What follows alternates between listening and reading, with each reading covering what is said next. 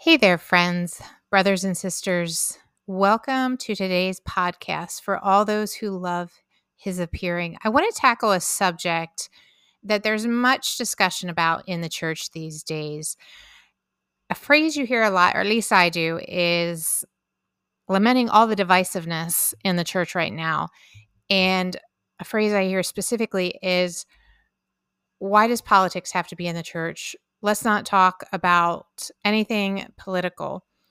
And there's talk about the leaven of herod. And so i i wanted to tackle this topic on a very brief but practical level with what's really dividing the church and are politics avoidable? And so i was just thinking through some questions because i've heard this so often from so many people and people whom i really deeply respect. And i thought what what can be done about this? Can we avoid talking about things that are dividing the church? So let's jump into it. And I have a quote.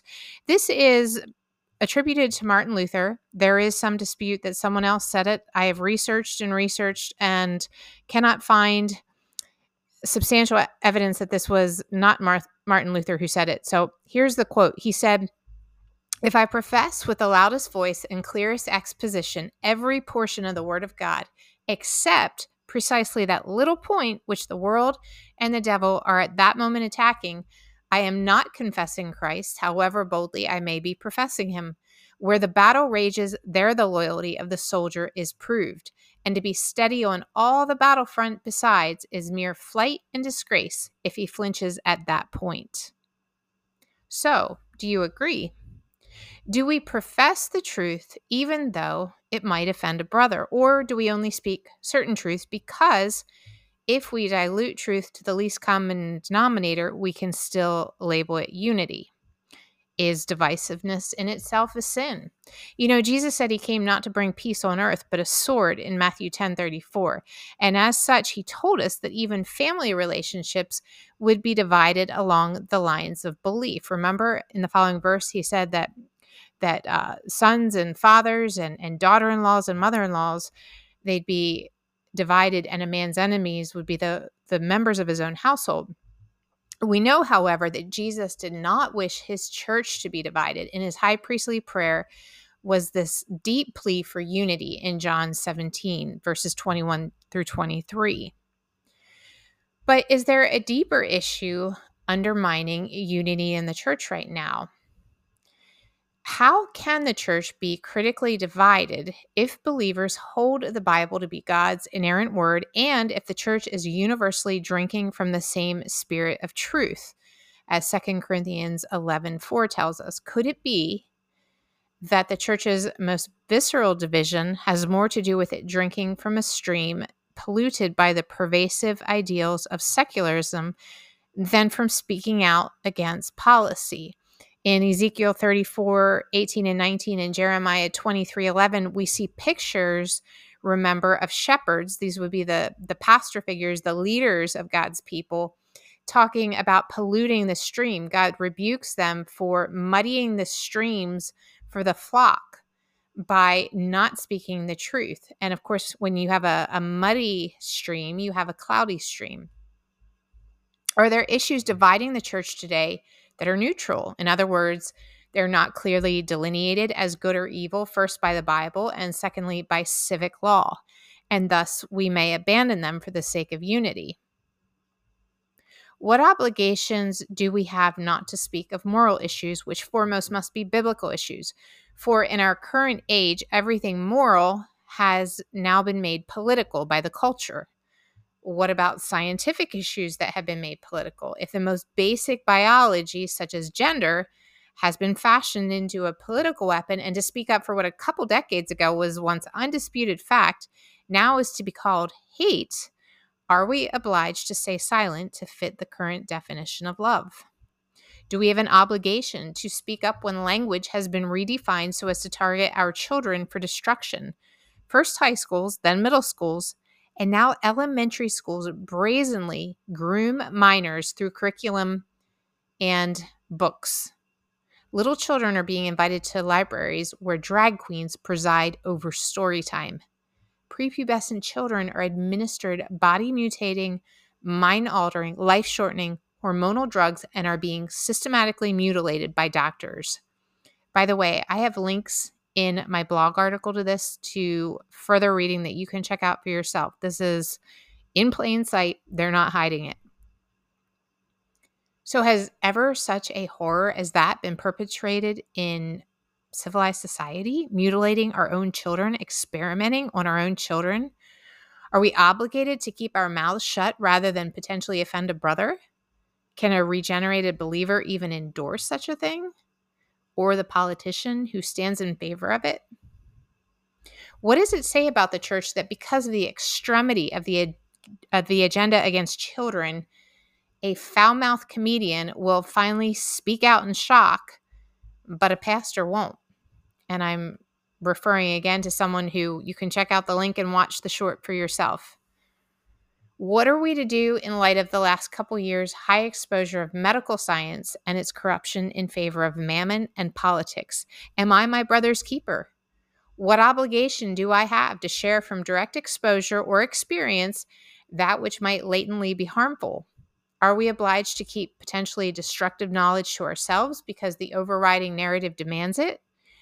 Is it more loving to let a brother take a chance with his life rather than be divisive? Shall I wait for time, lawsuits, and malpractice to reach such a scale that they finally speak that which I was afraid to? What then to do about the dilemma of the church that is told not to speak politics when the politics have been forced upon the church? And by that, I am referring to all the individuals and organizations, such as the Little Sisters of Mercy, who have been forced against their will to perform things that go against their conscience, whether it's uh, birth control, whether it's baking a cake for someone who wants to be in union with a homosexual partner, all these things the state saying you don't have the right to do that because it's discrimination. Of course, if you're Walmart and you don't want to sell semi-automatic weapons, that's that's your right to do that. Or if UPS, you're not going to deliver certain packages to certain people because it goes against your moral code that's your right to do it. But the small individual baker with a conscience that says, I, I can't endorse this, well, the whole state's going to come against you then. What about my brother's obligation not to offend when he repeats all the talking points of a secular world that has never been so unabashedly antichrist across the spectrum of commerce, science, education, news media, and policy. Shall I acquiesce the propaganda as fact so as to be in agreement with my brother for the sake of unity? Or perhaps it is that I am obligated, in fact, to speak the truth, but am not to support those leaders that uphold the moral convictions the Bible delineates are necessary for a righteous, non rogue government, as outlined in Romans 13 1 through 3. In other words, am I silent both on public platforms and in private for such leaders in the name of unity? Thereby ensuring that these supporting godly agendas are left to the mercy of their critics, detractors, and mob rule. What will history speak? If the answer to these questions is that unity trumps conscience, then we must surmise that the Christians in previous generations were in error and thereby sin to seek the end of slavery, to illegally hide the Jews from their National Socialist persecutors, and to speak out against segregation one can conclude from studying history that all these practices during their time were the zenith of political division in the body of Christ. Indeed, there may be some Christians who purport to know nothing except Christ and Him crucified, according to 1 Corinthians 2 2, as the foundation for the church's obligation to abstain from all of history's societal injustices, past and present. But what to do when such Christians wielding this verse at their opponents neglect even to preach the gospel. For if we are honest, it is often those bold enough to speak the unpopular truth in the arena of policy who are the ones courageous enough also to preach the cross of Christ. And as 1 Peter 2 8 calls it, a rock of offense.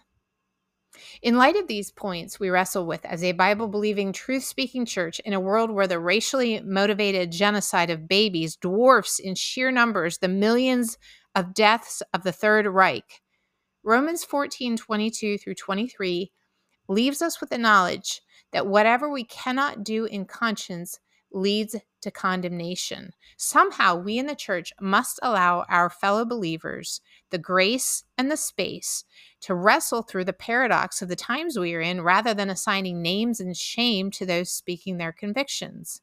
I know what my conscience requires of me. You, fellow believer, must decide what it means for you.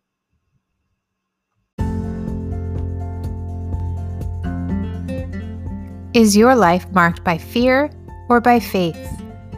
When we catch a glimpse in our spirits of the mightiness of the God that we serve, and when we take his words to heart, doors suddenly open where there seemed only to be walls. The prospect of bad news no longer intimidates us. We eagerly anticipate the days ahead, and the mundane in life becomes an adventure. Leaving the shallows, igniting the faith that overcomes the world, are 40 meditations on teaching and testimony that will encourage your heart and boost your faith to see His kingdom come in your own life like never before. Check out Leaving the Shallows, Igniting the Faith That Overcomes the World on Amazon or go to emilytomko.com.